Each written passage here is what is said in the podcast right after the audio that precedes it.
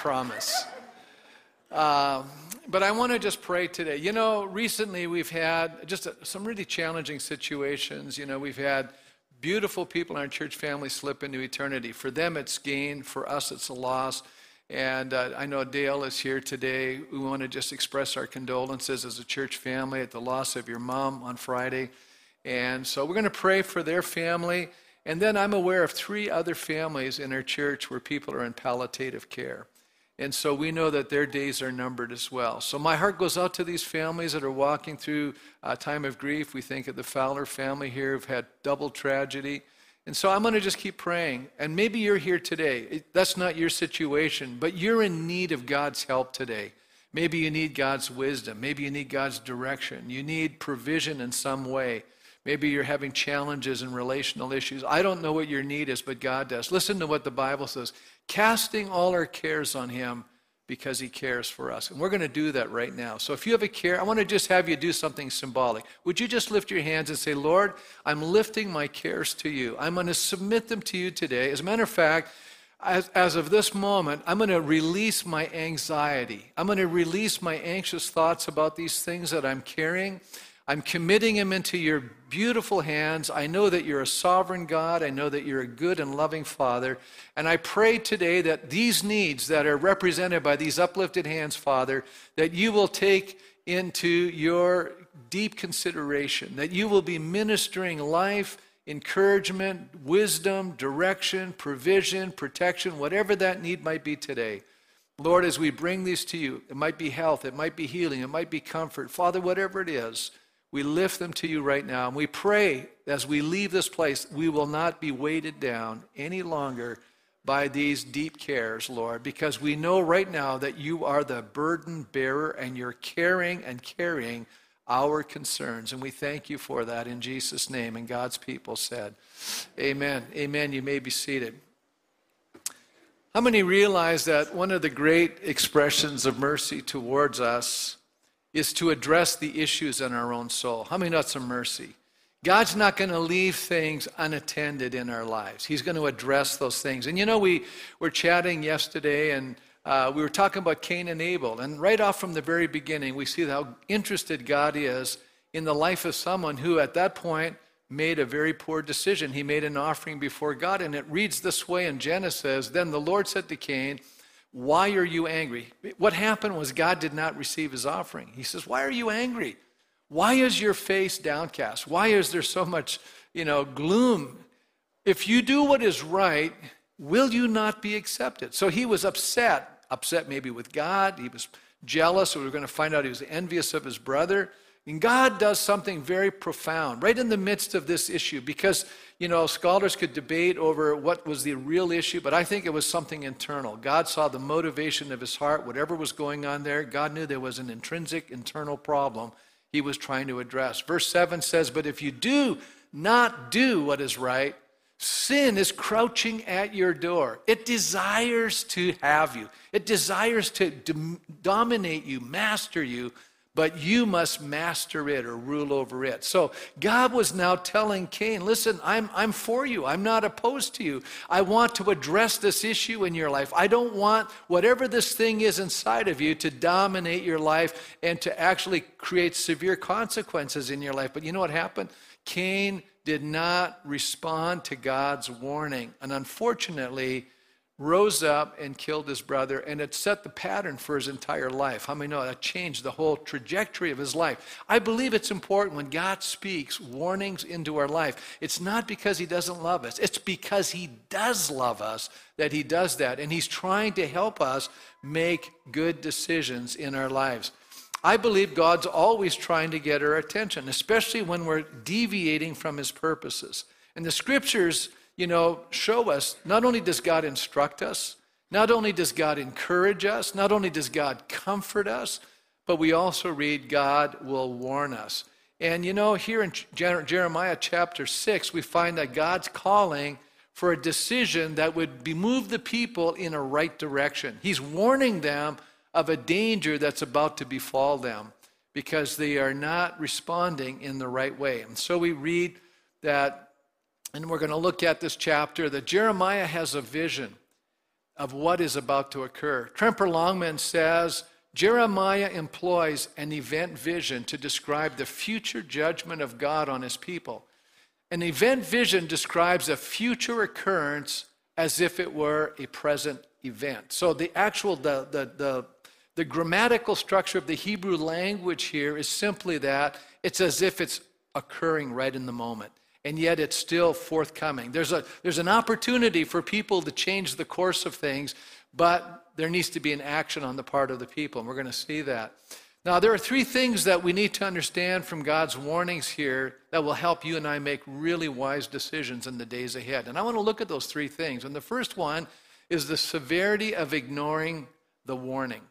How many know that ignoring warnings could cause a lot of grief? You know, a lot of times we, we read labels, warning, you know, you see something, don't drink this stuff. If you do, it could kill you. You know, if you ignore that kind of a warning, that's to your own hazard, right?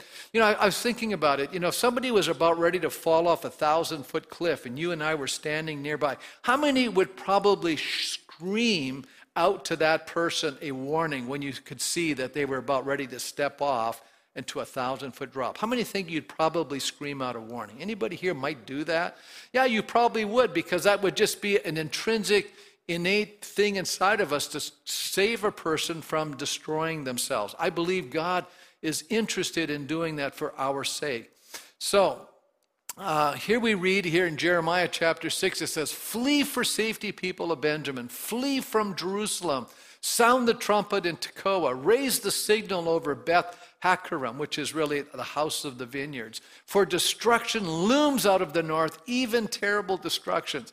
So here we were seeing earlier in the book, in chapter 4, verses 5 to 6, he was telling the people, flee to Jerusalem and hide behind the fortified walls. But you know what's happened since then? People have not responded to God's warnings. They've not turned their backs on their sin. And so God is saying, listen, it's even gotten worse now. What I'm about to do, even Jerusalem won't be able to stand against this assault. As a matter of fact, he's telling them, run for the hills. You know, get out of Dodge, folks, because you're in trouble right now. And how many know that if the people are listening to the voice of God, they're going to do that very thing? They're getting out of Jerusalem. I mean, Jesus actually warned his disciples there was a day coming when Jerusalem would be destroyed in you know, in the days ahead. And the Christians actually were warned and left Jerusalem when the Romans destroyed it. So they were spared. So I think it's important we heed or listen to or respond and obey to what God is calling us to do. It says here uh, by uh, R.K. Harrison, he, he says there's a flight was to be to the Judean wilderness and that's their only hope left for personal survival. If you've ever been south of Jerusalem, you know how desolate it is. This is not an exciting spot to be fleeing to. The mention of Tekoa is a play on the words blow and Tekoa. Tekoa. You know, it's Hebrew does this sometimes. So he's he's basically uh, basically using the same letters. It's kind of a play on words. The suggestion is that the people will be safer in this hilly area 12 miles south of Jerusalem on the borders of the desert rather than the fortified capital. Now, Tekoa is in the north, but he's telling them flee to the south. Get out of Dodge. Get out of that direction because that's where the enemy's coming from, the north.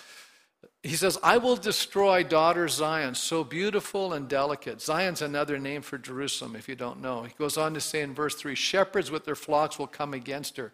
They will pitch their tents around her, each tending his own portion. Now, you know, it almost sounds like a pastoral scene where a shepherd's coming along with the sheep and goats. That's not what's being described here.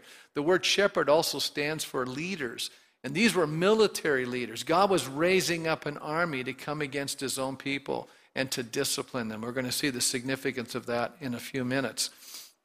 He goes on to say here that uh, basically Jerusalem will be no match for this army. She's delicate, she's beautiful, but that's not going to save her. This is going to be a very brutal situation. Uh, he says, prepare for battle against her. Now, it almost sounds like God is talking to the people that are rising up against his own people. Prepare for battle against Jerusalem. Arise, let us attack at noon. It's almost like he's sitting in the enemy camp giving instructions. But alas, the daylight is fading and the shadows of evening grow long. So arise, let us attack at night and destroy her fortresses. This is what the Lord Almighty says Cut down the trees, build siege ramps against Jerusalem. The city must be punished. It is filled with oppression. God's saying, there's a sense of urgency here. Now, how many know that most ancient peoples never fought in the evening? It was not a wise thing. You couldn't see what you're doing. You know, you're in total darkness. They usually fought during the day. Why did he give them this instruction? It, there's a sense that when they arrived on the scene, God was saying, There's an urgency in this matter. I want this done immediately. You get a feel for that as you're reading the story here because God had been warning them for so long, and there was just an indifference and a neglect to what God had been saying. So God says, Now I've made up my mind. This is what's going to happen. There's, there's, a, there's that sense there that's happening. Now, the reason behind the activity is described here because the city is filled with oppression. You see, we have to have an understanding. You know, a lot of times we think, well, I'm doing something and it's wrong, but God's not really dealing with it. That's actually the mercy of God giving us an opportunity to change our mind. God is not willing that anybody should perish. God is long suffering with us. But if we persist in our rebellion, God will eventually address it. And He will address it severely, especially if we've had warning after warning after warning. And here we see, as Walter Brueggemann writes, the army is actually not the real threat, but is only the agent of Yahweh or God who is the real threat. Now, this to me uh, speaks so powerfully of what's really going on. You know, a lot of times what we are dealing with is the symptoms.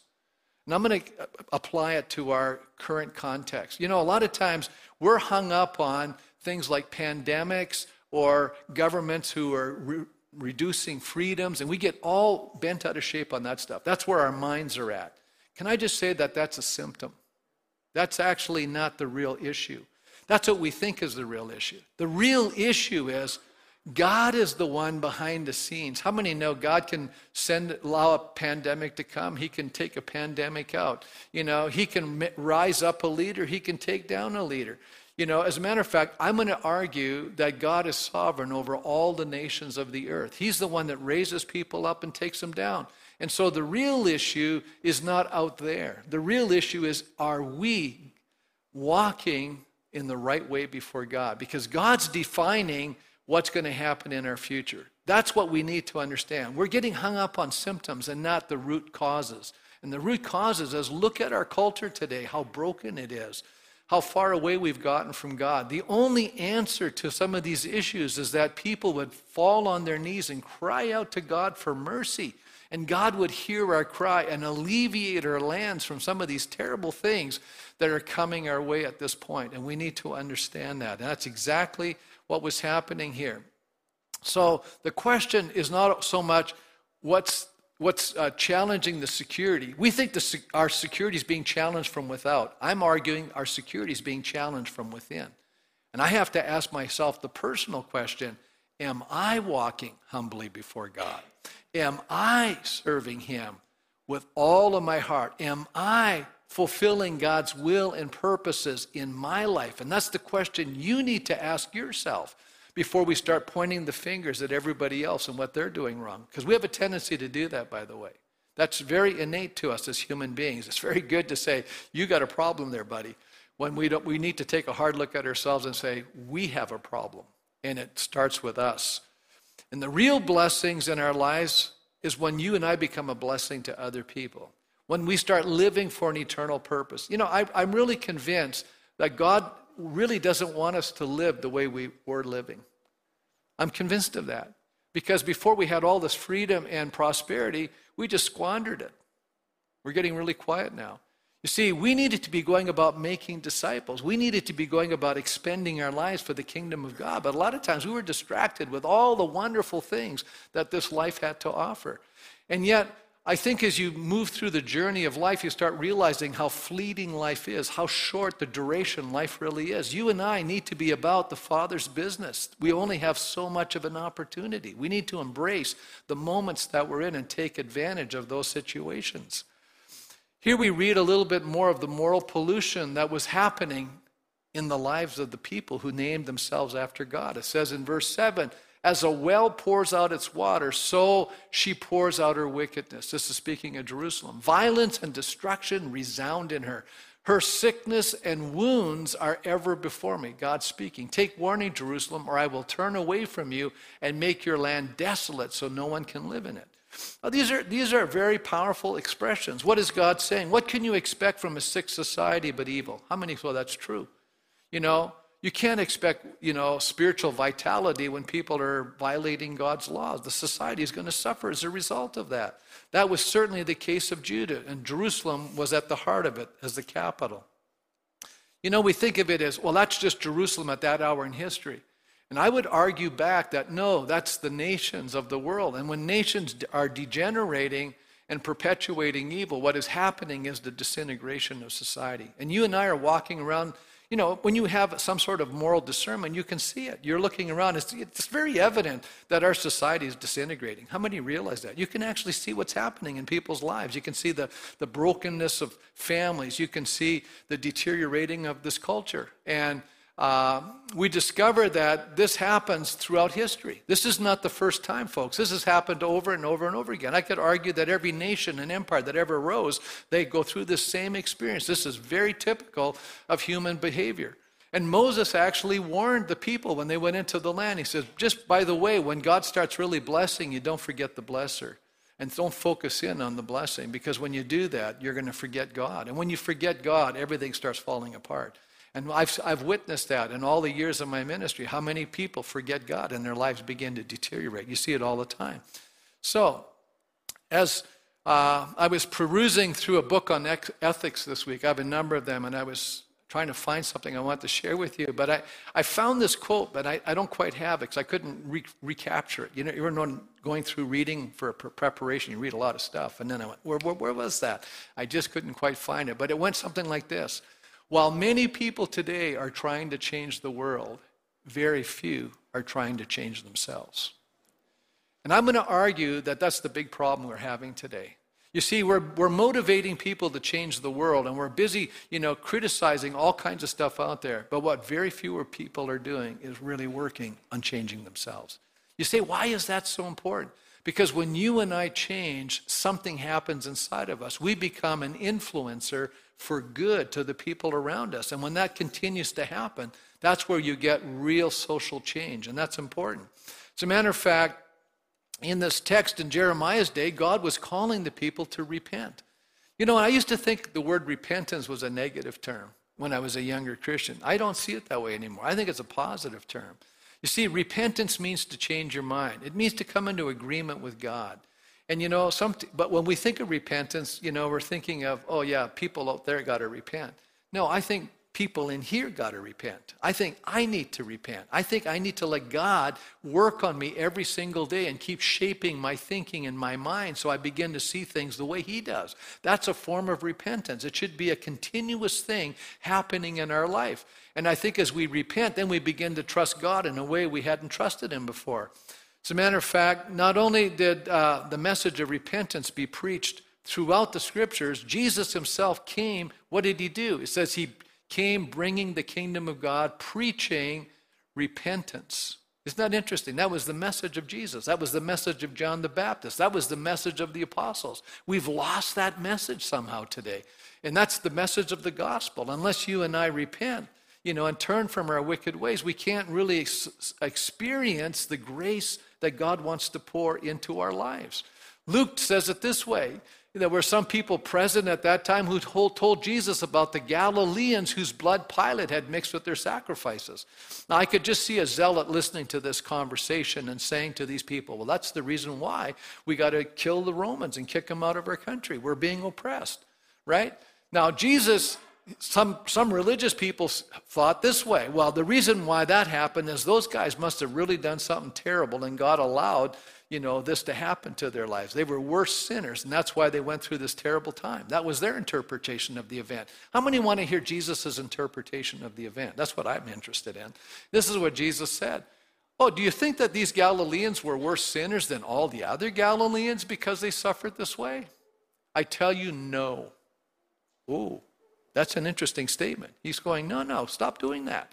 That's what we tend to do. We're very comparative. We're always comparing things. Jesus goes, no, no. He says, unless you repent, you too will all perish. What's Jesus saying? We're all, we're all part of the problem.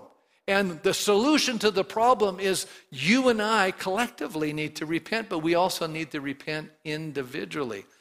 And that's so important. And the only way judgment is going to be stayed is if you and I change our mind, come in agreement with God. But let me move on to the second thing we need to understand regarding God's warnings. Number two, what's the response God is looking for? What is God requiring of us? Well, I think you're seeing it. I'm talking about repentance, right? He desires us to respond in obedience to his warnings. These are designed to protect us and allow us to flourish. Yet often people, when they are warned, they're just indifferent. They just like, no big thing. I'll do my own thing, you know? Or else we mock and scoff. You know, it's so fascinating to me. Back in uh, 1980, I was in Bible college. Patty was in Bible college, and our in laws, her sister and brother in law, flew in from Alaska. We were living in Seattle going to school. And uh, first thing off the plane is that volcano going to explode? Mount St. Helens, right? And so there was a lot of coverage about Mount St. Helen. You know, there was a lot of uh, concern about it becoming active. And they were monitoring it, and the scientists were seeing all the signs of a volcanic eruption. Now, it's interesting, they were nervous because Mount St. Helens is actually relatively close to Seattle. And I said, don't, don't, don't worry about it, we'll be okay. And you know what? Seattle was okay. The only problem was they said to us, well, we want to go visit Joe's family, that's my brother in law, in Spokane. Spokane got dumped with a lot of ash. So we took them and we got, we got ashed by Mount St. Helens. That was my experience. Why am I saying all of this? Because all along there were people living on the mountain, and the, and the geologists and the seismologists and all those people were telling them, get off the mountain. It's getting worse. This thing is going to erupt at any time. Get off the mountain. One old guy was reported as saying, Listen, I've lived on this mountain all my life. The mountain's been good to me. It'll never hurt me. He's been warned. But that's the attitude that people had. No big deal. Do you know what happened on May 18th, 1980? Mount St. Helen blew her lid. It was a volcanic eruption, and 57 people died. And all of those deaths were needless because those people refused to listen to the warning. Now, that's a very tangible example of what happens when people don't listen to warnings. That was a physical ex- ex- example. But listen, there are moral examples. We could go down and talk about how many people have not heeded God's warnings to us. Here in verse 9 it says, This is what the Lord Almighty says Let them glean the remnant of Israel as thoroughly as a vine. Pass your hand over the branches again like one gathering grapes. In other words, God says, I'm going to come in and this judgment is going to be complete. You know, because usually when you had harvesters, they would miss some of the grapes. Then later, gleaners would come in and take up all the leftovers. God says, I am going to do a thorough job of dealing with this. To whom can I speak and give warning? Who will listen to me? The ears are closed so that they cannot hear. The word of the Lord is offensive to them. They find no pleasure in it. I think this has got to be one of the most tragic statements. I, how many recognize how painful it is to watch someone you love become unresponsive to warnings? You can see the danger they're in. You can see the, the direction they're going. You can see the bad decision they're making. And you're saying to themselves, listen, this is not a healthy decision. Anybody ever tried to warn somebody and it's just like on deaf ears? They don't want to hear what you're saying to them. And it's heartrending because you know what's going to happen as a result. Jeremiah goes, But I am full of the wrath of the Lord and I cannot hold it in. Jeremiah is you know, he knows that God's about to judge. He doesn't really want to preach the sermon. I was thinking about it this week. You know, it'd be so easy for me to say, you know, Lord, maybe we should move out of Jeremiah. You know, Isaiah is actually a different prophet. And we could get to chapter 40 and it says, Comfort, comfort my people, you know. But here I am now warning. And, you know, you, you like to move away from these kind of sermons. But I realize something. Warnings are just as important as, and as loving as trying to give encouraging sermons. I mean, could you imagine only hearing the sermons that tell you, you know, how good God is and look at all the good thing God has done for you and never talk about the other side of the equation that if you and I ignore God's word and do our own thing, we're going to suffer. You need to hear the warnings. That's just as important. He goes on to say, it's almost like God and Jeremiah are having a conversation. Jeremiah goes, I don't want to preach the sermon. God goes, pour it out on the children in the street, On the young men gathered together, both husband and wife will be caught, it, caught in it, and the old and those weighted down with years. Their houses will be turned over to others, together with their fields and their wives. And when I stretch out my hand against those who live in the land, declares the Lord. Wow. Robert Davidson says, kind of explains the tension that Jeremiah is experiencing. I, I, I, can relate to this tension. He says, not only are they deaf to what God wants to say to them, but they openly laugh at what the prophet is saying. And there's nothing more soul destroying than trying to tell people something you believe to be of central importance to their lives, only to be met with ridicule. How many have ever shared the gospel and people just write you off? Uh, it's difficult, you know. You're saying, hey, this is the most important thing. This is going to affect you for all of eternity. And they go, ah, I'm not interested. To preach is pointless, but, to not, but not to preach is tearing me apart, says Jeremiah. In other words, he says, I'm telling them, but no one's listening. But if I don't tell them, I'm just falling apart here. And then he says, I cannot keep this message of God's judgment, the wrath of God, bottled up inside of me. And then you have this response Do not bottle it up, says the Lord in reply. Pour it out. Man, thank you very much. How many know Jeremiah was not going to win any offices? He's not going to win any popularity contests, right? There may be an implied rebuke in these words, as if the Lord were saying to Jeremiah, What do you want to be, a successful preacher? Forget it. I'm not asking you to be successful, I'm asking you to be faithful. Amen? You know, I, I, I, it just depends on your definition. If your definition of success is having a lot of people listen to you, that's one definition. Here's another one Def- definition of success doing what God's telling you to do. To me, that's the real definition of success, and that means you have to be faithful and do what God's asking you to do. Uh, how many know people need to hear certain things, even if they don't want to? Because that's good for us, all of us. Specific sins that were being exposed. He goes on to describe them from the least to the greatest, all are greedy for gain, prophet and priests alike all practice deceit. Wow, you talk about one distorted culture. These people were God's covenant people worshiping in his temple, and God says the whole group of them are totally missing the point. They're basically saying it's okay to do anything you want to do, God's never going to address this stuff. And don't worry about God destroying Jerusalem, it'll never happen. We have the temple here, that's God's house, he'll never destroy his own house. And they lived in that false sense of security. How many know that when you study history, at 586, God totally destroyed that temple? By the way, you thought the Jewish people would have gotten it by the time Jesus rolls around? How many know God destroyed the second temple too?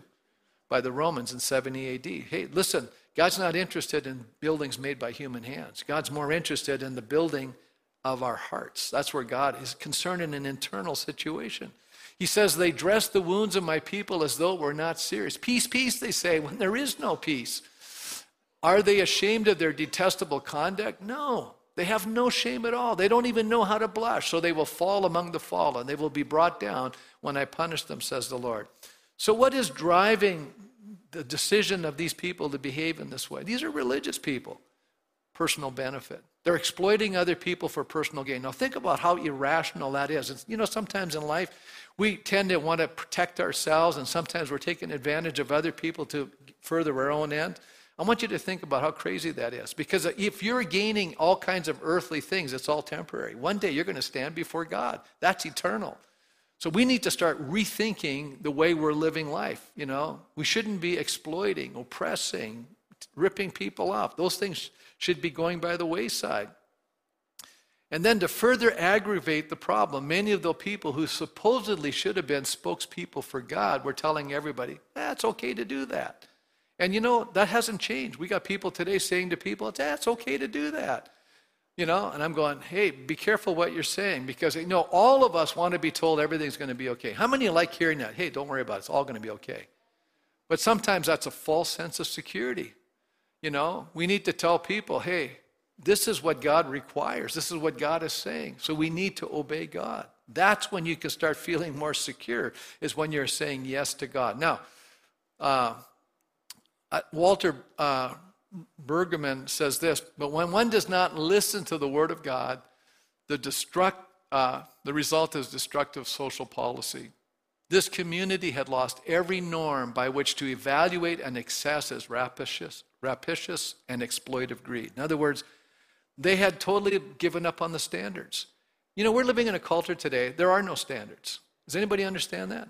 See, the Word of God is a standard. If we move away from this, how are we going to evaluate our lives? We have nothing to evaluate ourselves by. Do you think we're going to evaluate each other correctly? I doubt it. So, what is the right kind of a response? What should our response be? How should we be living? What path should we take? And here's the mercy of God. In the midst of this warning of judgment, here's God's beautiful appeal to the people, an offer of grace and mercy. Isn't that, that's the nature of God? He can't help himself.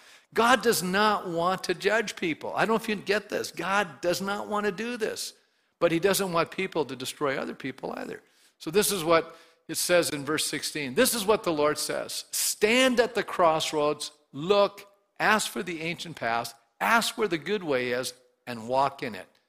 And you will find rest for your souls. God says there's a way that we can salvage this terrible situation. Here it is. I've given it to you. But notice the people's response. But you said, We will not walk in it.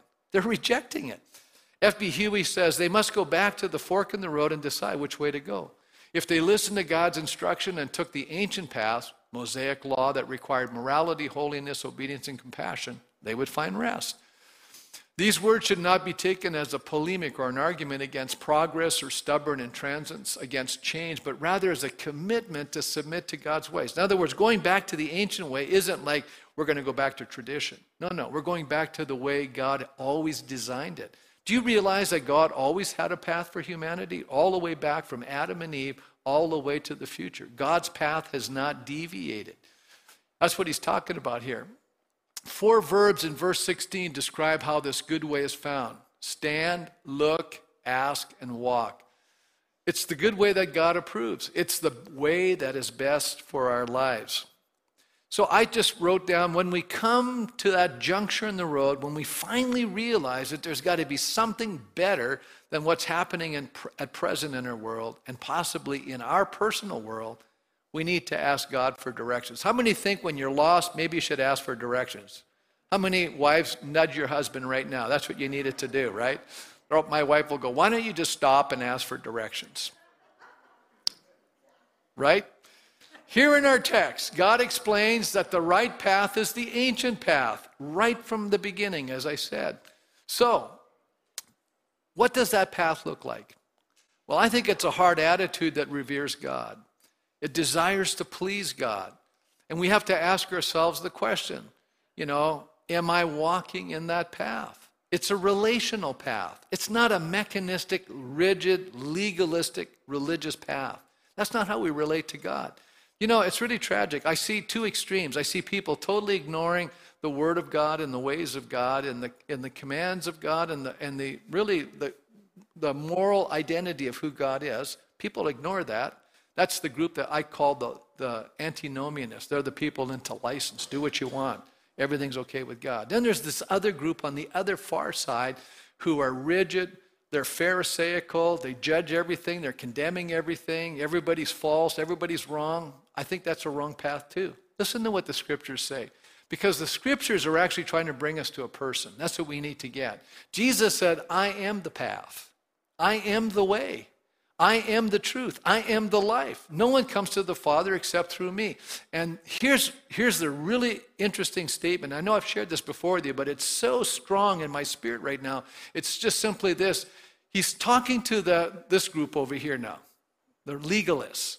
And he says, You guys are studying the scriptures diligently because you think that in them, what? Them, the scriptures, you have eternal life. Wrong. These are the very scriptures that testify about me. See, if you don't get to Jesus from reading the Word of God, you don't have eternal life. Eternal life is not just in the scriptures. The scriptures are to teach us about Christ. And when you come to Christ, that's where eternal life is. How many are understanding what I'm saying? I love the Word of God. I study it diligently, but I'm saying to myself, you have to come to the person of the book. If you don't get there, it's not bringing you life, it's bringing you judgment and death. And you just become critical and harsh. That's, that's what happens. They're just, the scriptures are a signpost to bring you to a person. They're the direction. How many ever need directions? I need it every day. That's why I go to the scriptures. I want to make sure I see Jesus. I want to make sure I get to Christ. I want to make sure I become like him. Let me move on to the third thing we need to understand. It's the result of rejecting God's warning. How many already know this isn't going to go well? If you say no to God, things are going to unravel in a hurry. And here were people that were saying no to God. And you know, you, you could argue with me and say, well, that wasn't Jeremiah's time, Pastor. That's a great message for Jeremiah's hour. Can I just say to you, it's always Jeremiah's hour. We're living in that all the time. But we never get away from this. You know, we may live in a different time, in a different cultural condition, but we need to discover the application. And the application of God's word works in every context, including our own. People have not really changed. How many say that's true? We're battling all the same issues, even what Cain had. He was envious of his brother. Do we still have envy today? Yes, we do. Do we have lust today? Yes, we do. Do we have greed today? Yes, we do. Do we have selfish ambition today? Yes, we do. Do we have people exploiting other people and oppressing people? Yes, we do. Do we have hatred, prejudice, anger? How many just, what am I doing? I'm just listing sin. Sin is the problem. Sin is, is in our world dominating our culture. How many go, Pastor, we agree with you? Does anybody say that's not, I didn't, I didn't assess that right? No, we got sin dominating our culture. But more personally damaging, sin, sin is dominating many of our personal lives. There's the real culprit. The battle isn't just around us, the battle is within us. We're not just fighting out there, we're also fighting within our own souls. There's a battle going on. Ignoring warnings have consequences. Look at verse 17. I point a watchman over you and said, Listen to the sound of the trumpet. But you, that's a trumpet of warning. But you said, We're not going to walk in it. We're not going to listen to it. We're not going to respond to that. That's what they were doing. But you know what God says? Okay, I'm going to use you guys. You're going to be a teaching tool. How many know you can learn from other people's mistakes? As a matter of fact, here's my, my one thing you should get out of the sermon. Don't make all the same mistakes. You know, don't, don't, don't, don't learn from all your bad mistakes. Start learning from other people's mistakes and don't make them. That's even smarter. Where's a good place to go? The Bible. The Bible has a whole bunch of people making mistakes. I'm going to avoid those things, right? Why would I want to do that? Look how dumb that was. Look what happened. We should learn. God says, I'm going to teach you something. He says, Hey, therefore, hear you nations, you who are witnesses. Observe what's going to happen to them. Pay attention to what I'm about to do. These are the people that say that they're serving me. Look what I'm doing because they're, they say they are, but they're really not. He says, Hear, O you earth, I'm bringing disaster on this people, the fruit of their schemes, because they've not listened to my words, they've rejected my law. What do I care about incense from Sheba or sweet calamus from a distant land? Your burnt offerings are not acceptable. Your sacrifices do not please me. What's he saying to them? He's saying, listen, you guys are going through the motions. You know, you're like Cain. You bring an offering, but I'm not accepting it. You know, as a matter of fact, Samuel and Saul is another classic story. You know, Samuel sends Saul out to destroy the Amalekites. What does he do? He brings back all these stuff. God said, God told him, destroy it. And uh, excuse me, Samuel says, no. Uh, Saul says, no, I've got a better plan. We're going to have a little offering to God. Samuel shows up on the scene. This is what his words are Does the Lord delight in burnt offerings and sacrifice as much as in obeying the Lord? What's the answer? It's a rhetorical question. Of course not. To obey is better than sacrifice. To heed or listen to or obey is better than the fat of rams. God says, Listen, I want your obedience. You know, that's why Jesus came. He says, I delight to do your will, O God. Sacrifice and offerings you do not desire. I delight to do your will. God is looking for us to have the right kind of sacrifice where we're giving ourselves totally to Him. Verse 23 For rebellion is as the sin of divination. Do you understand what this is really saying? It's basic when you were, you know, divination was an ancient practice by ancient peoples to determine the mind of the gods to know what to do. And it was forbidden for the Israelites to do that because they were turning their back on God and looking to other things to give them guidance. What are we doing today? Are we turning to God for wisdom, understanding, discernment, and guidance, or are we just kind of leaving it up to all this other stuff in the world? That's called rebellion, and it leads to divination. And it's arrogant. It's an expression of idolatry because we're trusting in something other than God. How many know when you and I are turning our backs on God and doing our own thing, who are we really trusting in? Ourselves. That's why Proverbs says, don't lean to your own understanding. In all your ways, acknowledge Him. Do not be wise in your own eyes. Go to God. Goes on to say here, he describes what's about to occur. He says, Therefore, this is what the Lord says I'm going to put obstacles before this people. Parents and children alike will stumble over them. Neighbors and friends will perish. This is what the Lord says Look, an army's coming from the land of the north. A great nation is being stirred up from the ends of the earth. God actually raised up the Babylonians to discipline his people. That's the only reason. If they've been walking in obedience, we may not ever had a Babylonian empire. How's that? That's a shocking statement, but that could be true. Getting quiet in here. See, we have this attitude that these are these are inevitable things that these nations will rise up and do this stuff. I'm going, no, it's not. God's sovereign in the world. God is doing things. He's, he's determining what's about to happen and what's not about to happen. And some of it's conditioned on what we're doing down here as human beings. It's conditioned on you and I walking with God and doing what's right in His sight. Oh, we've become very passive. They're armed with bow and spear. They're cruel and show no mercy. They sound like the roaring sea as they ride on their horses. They'll come like men in battle formation to attack you, daughter Zion. We have heard reports about them, and our hands hang limp, and anguish has gripped us like that of a woman in labor. These guys were really now in deep anguish because of the fear that they were experiencing. They were terrified by this report. They didn't want to hear this stuff. How many don't like bad news? Well, they were getting it in full, you know, and it, was, it was from Jeremiah who was speaking the word of the Lord. He says, Do not go out to the field or walk in the roads, for the enemy has a sword and, sword, and there's terror on every side. Put on sackcloth, my people. Once again, here's God's. What, what does it mean to put on sackcloth? It's a garment of mourning, it's an expression of grief. You know, people that did this, it, it's an expression of repentance. It's a, an expression of a change of mind. God's saying, listen, if you want to do something, He said, this is how you need to act. Put on sackcloth, my people. Roll in ashes, mourn with bitter wailing, as for an only son, for suddenly the destroyer will come upon us. The chapter ends as God designates the role to Jeremiah. I call it of a silversmith in God's evaluative process. It's really fascinating. We have an analogy. I, have never worked with metals. Curtis, you probably have, and I've seen it in India. I've actually watched them do this work.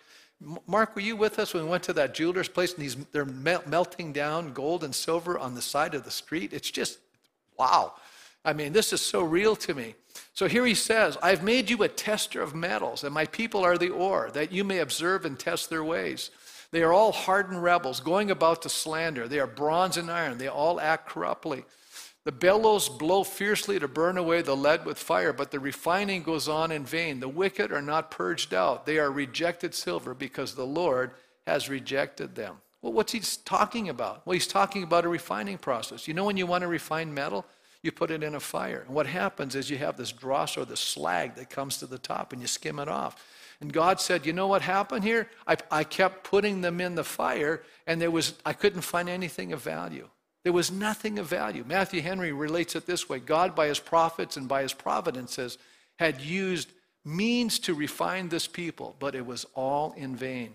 God has no pleasure in the death and ruin of sinners. He did not reject them till he had used all proper means to reform them, nor abandon them as dross till it appeared that they were reprobate silver. What's Matthew Henry telling us? God gave them every opportunity to respond to him. The only person ultimately we can blame for our lives is ourselves. We are the product of our choices. Now, I realize I can't control everything. You can't control everything. But you and I can control our response to what's happening to us. Will we trust God and walk in His ways, or will we rebel and do our own thing? That's the question. And so I want us to stand as we close the service this morning, because I want to just raise a thought here with you. You know, when you're preaching a sermon like this, you're saying, okay, God, where are we going with this thing? And it just came so strong to me this week that, it's, that there are some of you right now, you're at a crossroad. That's exactly, you're at a crossroads in your life. And God has been trying to speak to you, and He's been trying to warn you to break off something in your life. You know, sometimes it might be an unhealthy relationship. God's been warning you and warning you. He says, I want you to break that off. You know, maybe for some of you, He's calling you to address an addiction in your life, and He's telling you, I want you to deal with it. Maybe He's asking you to reallocate your priorities of time and resources differently. You're at this fork in the road. God's talking to you. And He's telling you, He's saying to you, listen, look, ask for the ancient path, ask where the good way is, and walk in it. That's when you'll find rest for your soul. Now, I don't know if you've ever had these moments in your life, but I've had them where I've had the Spirit of God very distinctly warn me. and challenge me. Maybe you were maybe you're dealing with a temptation right now and you're right on the line. You're on the edge. You're actually standing at the edge of the cliff and God is saying, "One more step and you're gone." And he's, you're at that place. You're at that, that fork in the road. You're at that crossroad. I was there as a young man. I felt like God just kind of brought me up. I, I remember I was, I was working, I was cooking in this restaurant, and God really, that night, I could still remember it. I was standing against this wall looking forward, and I felt God saying, You're at a crossroads. Right now, you're going to choose. If you choose this course that you're on right now, if you keep on this course, this is how you're going to end up. And if you choose this other way, I'm going to save you, and you're going to end up on a different road. I had a choice that night. You know what I did? I acted. I said, okay, God, I'm going to, I'm going to take this warning, and I stepped this way. I never regretted that choice. I've had other moments where God was warning me, saying, okay, this is what I want from you. And at that moment, I'll tell you, God's when He when He finally makes that real to you, you start to realize I better act on this. Because if I don't act in the right way here, destruction's coming my way. And this is a serious moment. And maybe it's this, this, this word could be just specifically for maybe, like in the last service, most people didn't respond, but there was about four or five people. They, it was the Spirit of God was speaking right into their situation. God was saying, This is your last chance. Some of you are going, You know what, though? I'm afraid. I don't know what to do. I've tried maybe to break this addiction or this pattern or this habit. I just can't seem to get free. And I feel like, okay, if this is the last warning, what do I do? Here's what I'm going to tell you. And I love this. What does Jesus tell us in Matthew's gospel? Come to me, all you who are weary and burdened, and I will give you rest. Jesus says, if you can't handle it, come to me. He's challenging you today, right now, to say, okay, Lord, I've maybe struggled with this addictive behavior, but I'm challenging you today. Say, Lord, I can't do it anymore. I'm coming to you. And Jesus is going to take you and he's going to give you rest. He says, Come and learn of me. My yoke is easy, my burden is light. Come to me. I'm going to teach you the right way. And with every head bowed right now, it's going to give you an opportunity to respond. Spirit of God is speaking to hearts.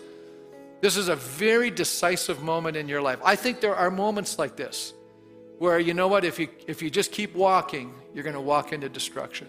God's calling you right now, and that's you. Spirit of God is talking to you right now just with an uplifted hand say, Pastor, that's me. God's speaking to me, my spirit. God's speaking to me. Just raise your hand real quick.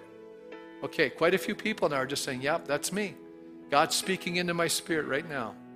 He's calling me right now. I'm telling you, just run to Jesus. Throw your arms around him and say, Okay, Lord, I'm giving myself to you fully. I'm giving to my, myself to you fully. And you know what's going to happen? You're going to go, Oh my goodness, Here, here's the good news. As you made the decision today, as you keep walking with him, all of a sudden you're going to realize it's gotten easier. That's no longer the issue anymore. Then you're going to look back and go, why did that ever bait me? Why was that even a temptation? You're going to go further along and you're going to look back and go, oh God, thank you. That would have been so destructive. I would have lived with so much regret in my life. Thank you for sparing me at that moment. I thank you that I got to that moment and you set me free. You delivered me because I said yes to you at that moment in my life. I was at that crossroads and I took the right road. I'm going to pray for you right now. Lord, I thank you. You're at the crossroads of every life. You bring us up to those points. You speak into our lives. You warn us, oh God. And it's a challenging word, but Lord, I thank you that when we respond in obedience to you, when we come to you with our, with our broken hearts, our empty hearts, our weak hearts, our failing hearts, Lord, you strengthen us. You, you, you do a mighty work inside of us. You restore us. You renew us. You revive us. You refresh us, oh God. And Lord, you begin to do amazing work in our life. It's a transformative work, it's a great work of change. It moves us uh, in, in a new realm in our spiritual journey with you. It's a powerful thing that happens to us. And right now, I thank you, Lord, that right now you have just reached out and grabbed a hold of a bunch of people who are about ready to step off a cliff and drop a thousand feet to their own spiritual ruin. You've just grabbed them, Lord and now you're carrying them away from that place of danger. And you're giving them life. And you're going to pour hope into them. You're going to pour strength into them. You're going to give them a new desire and a new heart, Father. That's the business that you're in, is changing our hearts and our desires. And you're creating within us, Lord, a desire to please you. Lord, I pray strengthen that resolve today in the name of Jesus. And we thank you for this victory. In Jesus' name, amen. God bless you as you leave today.